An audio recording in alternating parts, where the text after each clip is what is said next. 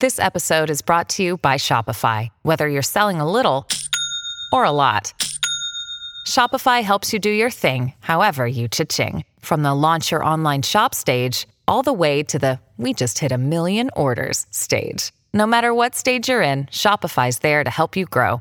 Sign up for a one dollar per month trial period at shopify.com slash special offer, all lowercase. That's shopify.com slash special offer. Hello, everybody. This is Marshall Poe. I'm the editor of the New Books Network. N B N listeners like to read books and buy them. So we thought we'd tell you that right now our friends at Princeton University Press are having a remarkable site-wide sale. You can get fifty percent off books, including ebooks and audiobooks, with the code fifty, F I F T Y, at checkout until May thirty-first. You can save some real money on Princeton University Press books. I encourage you to go there and check it out.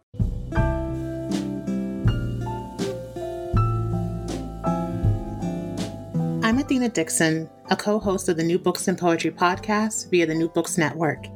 Today, we're speaking with Becca Claver about her new collection, Ready for the World. Thank you so much for joining us. I'm excited to speak with you. Thank you, Athena. So I was very excited when I read this book, and I was really interested in kind of getting your thoughts on some things that stuck out for me. So Kate Durbin called Ready for the World a dazzling spell book. Can you talk about how the book came to be?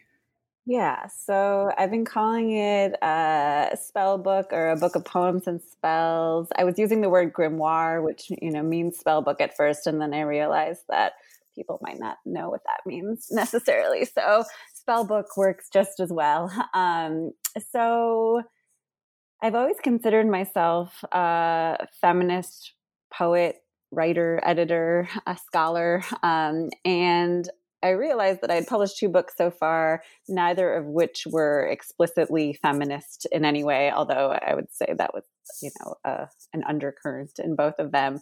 Um, so I really wanted to write a book for women and girls about the concerns of women and girls um, and beyond, anyone who cares about feminism. Um, and so I kind of went back and gathered the poems I felt spoke to those topics, and then I, you start to kind of realize your uh, your threads at that point. And so I realized that there was a lot about um, community and uh, online communities um, and I R L communities, um, and then there were a lot of poems about um, magic, um, and including these spell poems that I wrote for um, for NaPoWriMo, National Poetry Month. One year I wrote a spell a day. So I started to kind of put all those poems together and work up the manuscript from there.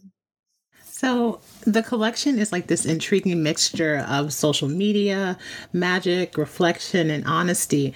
And once you kind of decided what poems you wanted to include, or you saw kind of those threads, how did you start to kind of plot out how you wanted that kind of picture to unfold? Yeah. So, uh, an early version of the manuscript, I had um, included all of the spell poems, but just kind of in a section on their own at the end. And so now the book is without sections, and the poems are just, the spell poems are threaded through. Um, although it's a little, it's a little spell he- heavier at the end. So now the way I see it kind of going, the arc of the book is that we're kind of starting in this virtual reality, uh, this digital world, um, and I I think the internet is magic too, so I think that there's magic in those poems as well, but it's just not as explicit. Um, and then we're kind of moving through um, this part in the middle that's kind of like um, a coming of age, or like how how do you go from being a girl to being a woman is sort of like the passing through threshold of the center of the book. And then by the end, we're like in a much more kind of metaphysical, um, magical realm, I think, than we are at the beginning, or at least like it's more on the surface at the end. So while I was reading the book, I found myself wondering how we move through a digital world. So I saw on Instagram that you created an account that was kind of like a video poem leading up to the book's release in February. Um, can you yeah. tell us a little bit about how this project kind of complements the collection, and how social media kind of maybe in some ways influences how you created um, the world around the book itself? Sure. Yeah.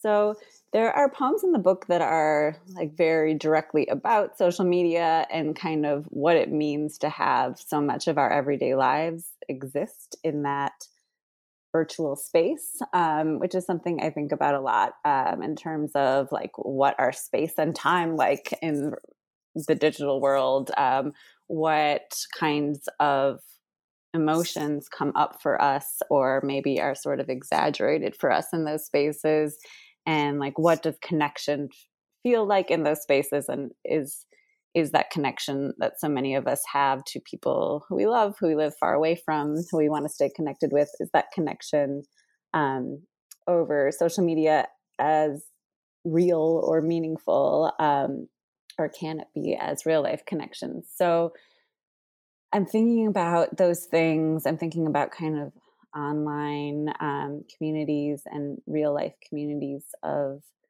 women and girls. Um, and then I realized that because a lot of the poems were addressing those sorts of questions, that like their natural habitat might actually be Instagram on some level. Um, and so I had this idea that I would read a poem a day-ish from the book and put it on an Instagram account, which is ready underscore for the underscore world.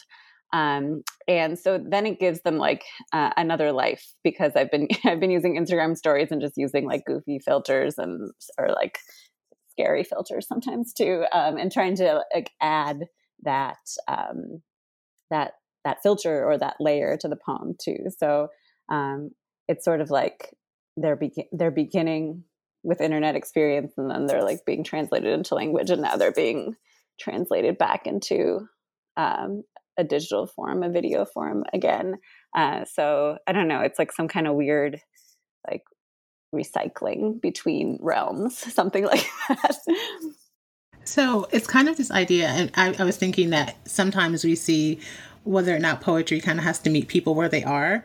Um, do you believe that in some ways that being able to use social media, not just as a marketing tool, but also as a kind of a medium itself, is something that we'll kind of maybe see more of as we kind of move into literature being more digital in a way?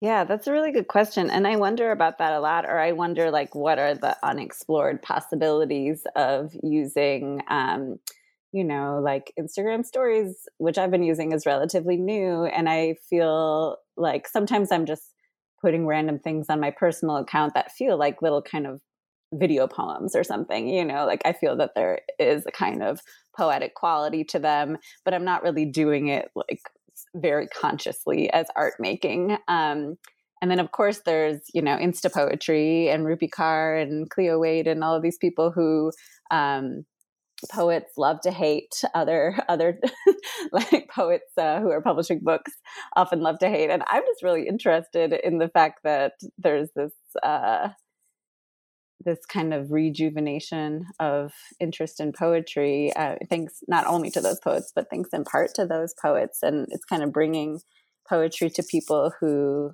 might have been put off by poetry in school or intimidated in some way, um, and so. You know, most of those poets, it's just text in a square, maybe with some images on there, which I think is an interesting medium. But I also think as the technology changes, we have opportunities to kind of make poems come out of those apps um, and in different ways. And so, yeah, I was just kind of trying to explore some of the possibilities. And I feel like there are a lot more possibilities that have yet to be explored beyond the kind of just like flat uh, words on screen. So um, yeah, I hope, I hope more people play around with that. I think, I think there's a lot of room.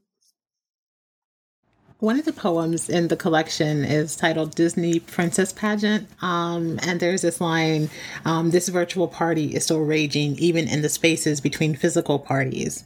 Um, and it kind of got me to thinking of the idea that sometimes we race to secondhand enjoyment without actually enjoying and living in the actual moment. So do you think that while social media is kind of like a blessing to to literature and to poetry in particular, that there are also kind of downfalls to being so wrapped up in this digital world that it's maybe in some negative ways affecting literature?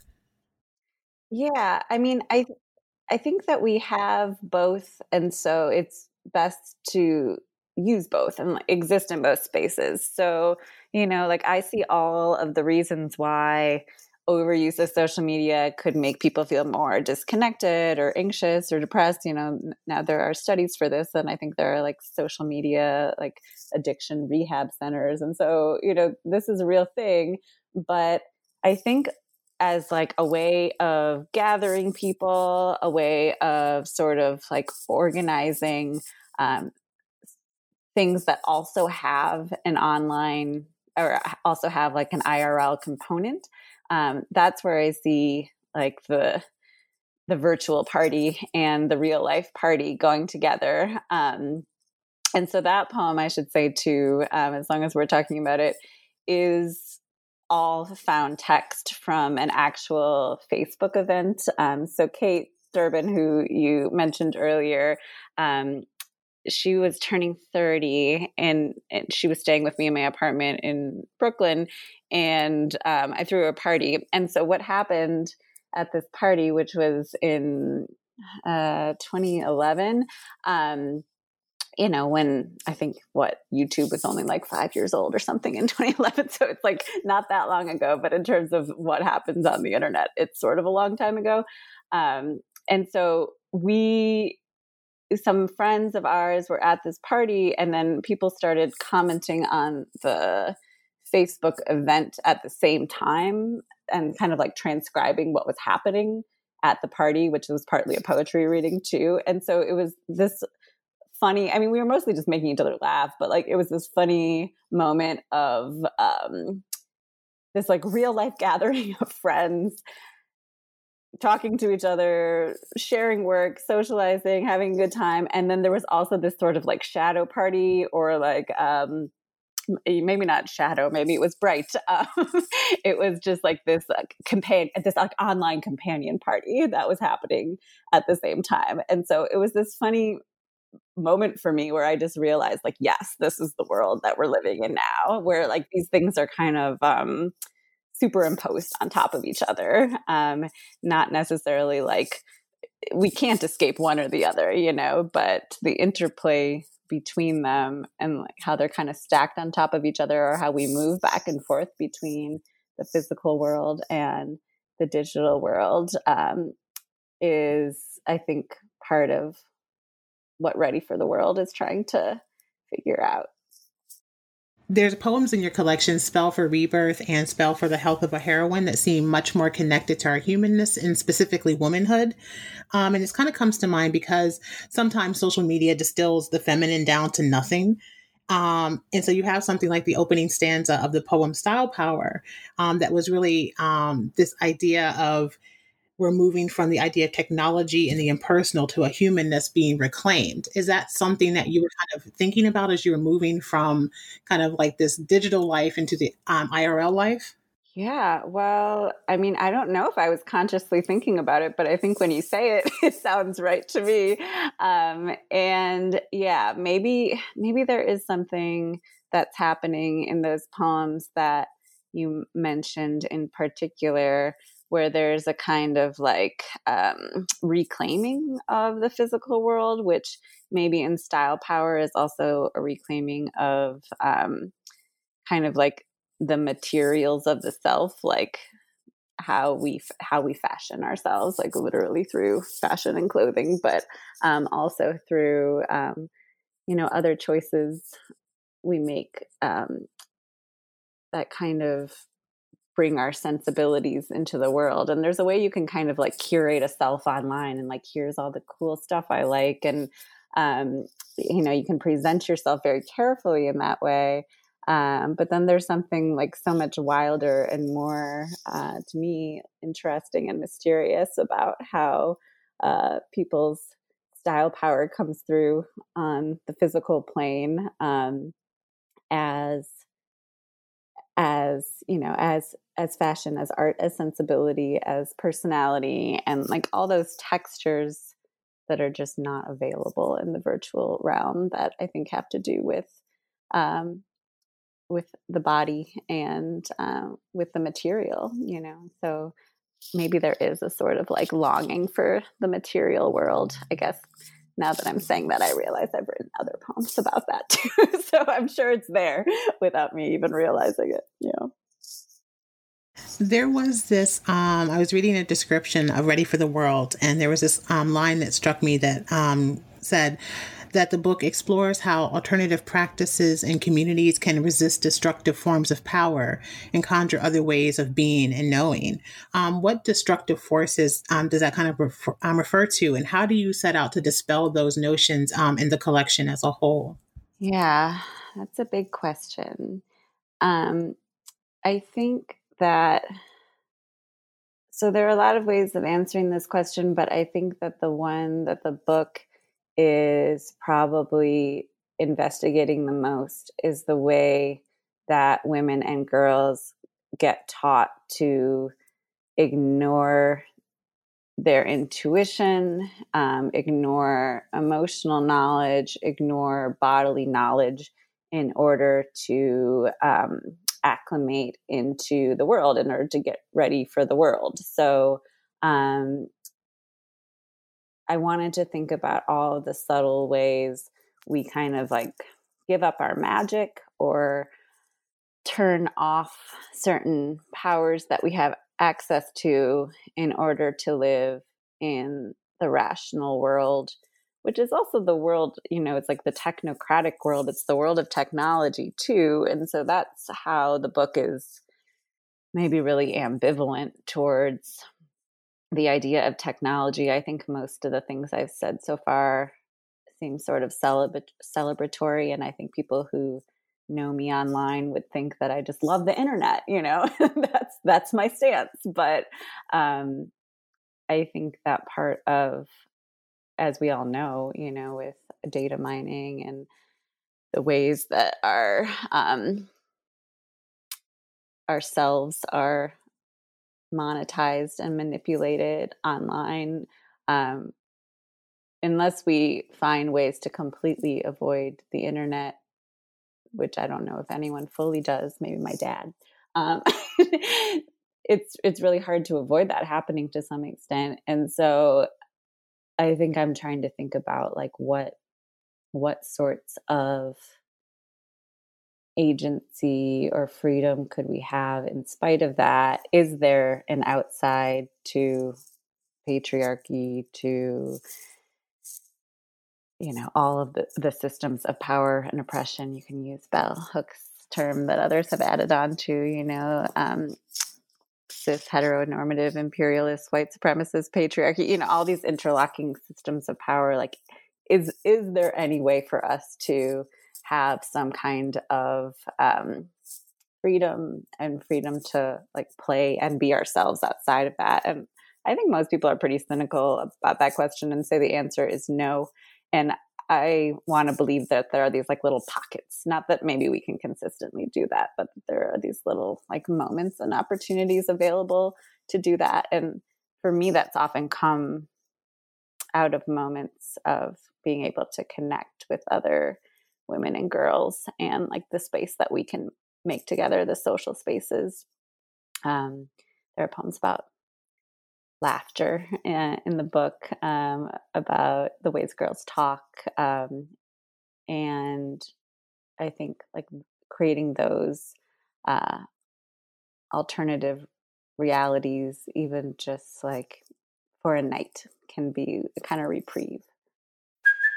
Hey, it's Kaylee Cuoco for Priceline. Ready to go to your happy place for a happy price? Well, why didn't you say so? Just download the Priceline app right now and save up to sixty percent on hotels. So whether it's Cousin Kevin's Kazoo Concert in Kansas City, go Kevin, or Becky's Bachelorette Bash in Bermuda, you never have to miss a trip ever again. So download the Priceline app today. Your savings are waiting.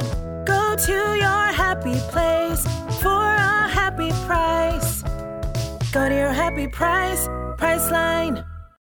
Do you think that there are, or have you found any particular writers or artists or musicians or spaces or organizations even that are kind of um, shifting back to a connectedness of, of, of writing communities and that are doing good jobs of giving us kind of these safe spaces? Are there any in particular that you um, would like to mention?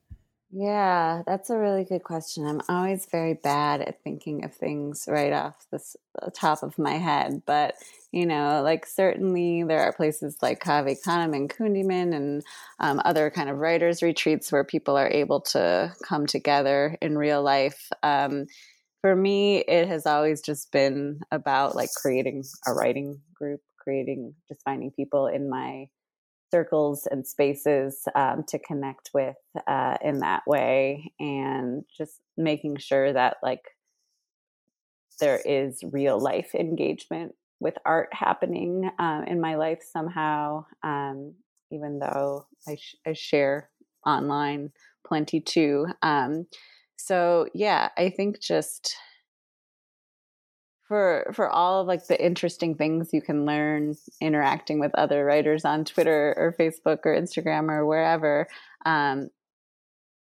for me, what's most lasting and meaningful is finding those real life spaces. So yeah, I think just kind of doing it um, everywhere on your own is, is the most important thing to me. So around the midway point of the book um, is the poem Sleight of Hand. Um, and I made a note that I thought that that is where, for me at least, there was a shift to something more magical and more spellbinding in the collection. Um, can you give us a little bit of insight of how the series of spell poems came to be, how you kind of crafted them, or what were um, the genesis of those poems? Yeah, so I had always thought about poetry being incantatory, being kind of conjuring language, and how I believed that poems, more than other types of writing, um, not that other types of writing can't, but poems are sort of uniquely capable of enacting and performing and actually like making something happen in language in a moment more than other types of writing might be able to do. And so kind of always having believed that about poems, I decided for, I always write a poem a day, usually with others, um, posting on group blogs uh, in April for National Poetry Month. And so I decided uh, a few years back that I was going to write all spell poems um, that month. And so I think I sent out uh, a call like on Facebook, like, what do you want a spell poem for? And I wrote down a bunch of topics that people wanted spells for. So I kind of took some requests um, and then I came up with some on my own. Um, and so some of the spells have what sounds like spell-like language in them, like take some yarn and light a candle and, you know, do these things. Um, some of them have that sort of woven into them. And then others are actually just sort of poems like other poems in the book, um, but they happen to have spell in the title. And I think I even, some of the poems that I pulled into the manuscript, because um, the manuscript pulls from poems from maybe like a decade. Um, and so some of the poems I pulled in, I think I, in a couple cases, not that many, but in a couple cases, I actually changed the title of the poem to spell for something because I realized that I had sort of written a spell-like poem or a poem that was similar to the other spells in the book without realizing it. So it was some of the, most of the spells were really written explicitly as spells. And then some were later discovered to be spells, I guess you could put it that way. So throughout the the collection as well, there's a series of um, lunar eclipse poems. Um, and it, it got me to thinking of if we're lo- we're moving from technology into kind of more connectedness, into more humanness and a reclaiming of self, that those poems seem to be maybe like the, the tying thread between all of those ideas. Um, can you kind of give us a little bit of insight on those poems and how they may fit in the greater picture of the collection as a whole? Oh, sure. What do you mean by a tying thread between those ideas? I was looking at the idea, like the, the the first poem that pops up in the series, like I read them as a series, um, seemed to be a lot unsure and a lot disconnected in terms of the the actual, the cat. Um, and I thought mm. that that's how we are now in social media, that we create these very curated lives and we aren't really truly able to be ourselves. And then there's a questioning that happens in the, the second version. Um, we're a little bit curious about what could life actually be. And then I think by the time we get to the last of them, there is um, an understanding of self, um, almost like a progression in this, this lunar eclipse. And I wondered if that was intentional. Yeah, thank you for that reading. I, I'm not sure I would have identified that myself, but I really like thinking about it that way. Um, and there was a lunar eclipse just yesterday, so it's also a timely question. um, so yeah, so those poems, so there's there's there's Kitty's first lunar eclipse, and then um, second and third, um, and just on a on a very uh, literal level, those poems were actually written while observing my cat Contessa respond to lunar eclipses and sort of behave weirdly during those times. And so I was I was tracking my cat's reactions. Like, that's most literally what those poems are about. Um, but because they were written, you know, over a series of lunar eclipses over um, several years, um, it seems that what you're saying is likely. And I had just sort of like taken that, I had like gone on that journey myself, you know, in terms of the evolution you're describing, um, and the kind of reclaiming of the self. Um, those poems also feel like some of the darkest poems in the book to me. And, you know, I guess it's the idea of the eclipse and what do you see in the shadows, you know, what, what comes out when you are actually looking into the darkness. I have a tendency to want to um, avoid the darkness and uh, and look at things through rose rose colored glasses, and um, sometimes that's a form of being delusional or being in denial. And so I think there is something about the idea of the eclipse that let me, through my cat, reckon reckon with the shadows a little bit more, which I knew that this poem needed if it was going to be uh, real magic, because magic understands that there's always going to be a balance between the light and the dark. Now, the book itself, do you find that you would, this would be kind of like um, a format or a, a a thought process that you would continue into another collection? Would you write other spell poems? Would you um, do something that was more wholly based on social media, or is this kind of like a, a, a one and done type of project? Yeah. Um, so in terms of social media, I think my first two books also were kind of dealing with online culture in other ways, maybe more uh, overtly political ways. So like, for example, in my last book, Empire Wasted, there is a poem called um, We We Got Him, which is what um, Obama said on T V uh, when Osama bin Laden was killed. And then the poem is purely transcriptions of things po- people posted that I saw in my social media feeds in the aftermath. And I was just copying and pasting all those things. Like, it was right after the announcement. Everyone was on social media. People were posting all these things. I copied and pasted a bunch of things that people wrote and put them into this document and forgot about it. And then when I was putting that book together, I um, went and found that document again and realized that it could be a poem if I rearranged those statements and kind of ordered them. So someone pointed out to me that I was like playing the algorithm when I did that. So anyway, that was like an example of how I've used social media in the past. And in this case, I think I really wanted to think about like, what does social media offer to women and girls? What does it mean in terms of communities? Um, and like, is the internet magic? Um, and is technology magic? And is it, is it dark or light? Is it good or bad?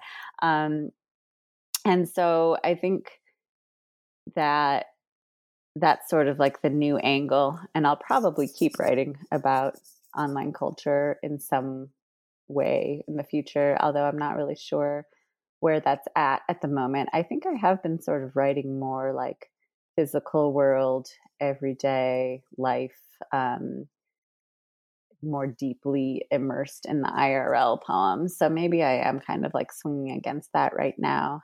Um, and then in terms of the magic, I've I've written some spells occasionally, like uh, for people, like for particular occasions. Um, and so now I guess the only form those are really taking is kind of like um, like a more interpersonal, like a gift sort of.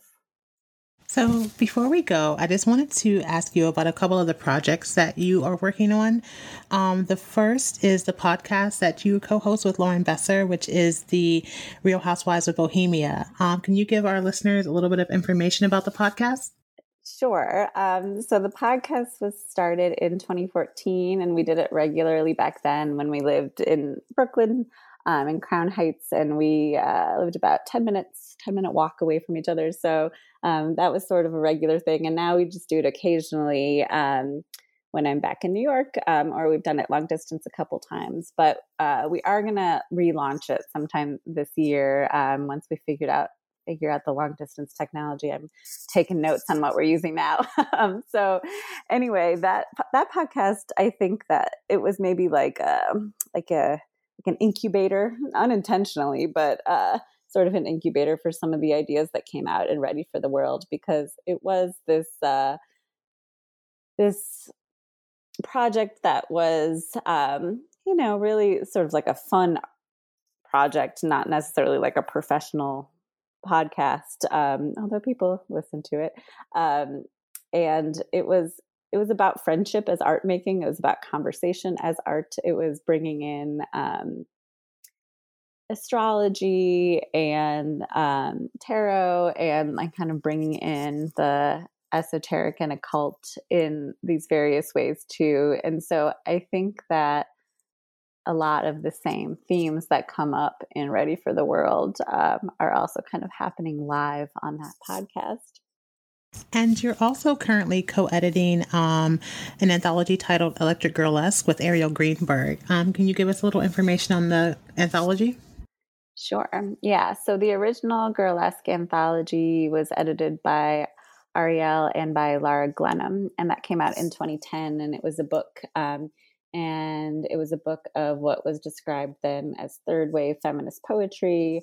Um, and it was really... Um, they call it, you know, grotesque, girly, over the top, um, kind of like Riot Girl inspired. And um, now, ten years later, the second edition is going to come out. And so it uh, brings in a whole new generation of poets um, who were either directly influenced by the writers in the first anthology, or um, maybe just happened to write in this vein. And Um, it shows that the Gurlesque has kind of gone on over the last decade, and also kind of taken these different forms in um, the writing of a lot of different poets from different backgrounds. Um, it has evolved in those ways too, in really exciting ways, I think. And so the Electric Gurlesque is going to be uh, a multimedia ebook. So it's going to be basically um, a full color app ebook that you can download, and there's going to be audio, and there's going to be a whole critical essay section too with writing about the Gurlesque um, that has come out over the last decade or so. Um, so it's really kind of like taking this idea of this this dominant strand of feminist poetry um, that Arielle kind of identified and coined the term for, and showing that it has continued to uh, morph and evolve, um, and has has become um, has become all sorts of new things, but um, they can all sort of still fit under the umbrella of the Gurlesque. So yeah, it should be out within the next several months, um, and it's going to be really great. People should check it out. Thank you. Um, could you, before we go, give um, our listeners your website um, and any social media you'd like to um, have for them so they can follow you? Um, so my website is just my first name, last name dot com. So Becca Claver dot com. Um, and then I am on Twitter at Bex Claver. So it's B E X K L A V E R. And um, that Instagram account that I mentioned um, is ready underscore for the underscore world. Um, and I'm on Facebook too. My real name. Uh, I said thank you so much for joining us today. Um, Ready for the World will be out in February twenty twenty. Is that correct? That's right. Great. And that's going to be via Black Lawrence Press. Yep. And you can pre-order it um, through the end of January. Um, it will be discounted through the end of January. Thank you so much for joining us, Becca, today. I thoroughly enjoyed talking to you. Thank you, Athena. This has been great. I'm Athena Dixon, a co-host of the New Books and Poetry podcast via the New Books Network.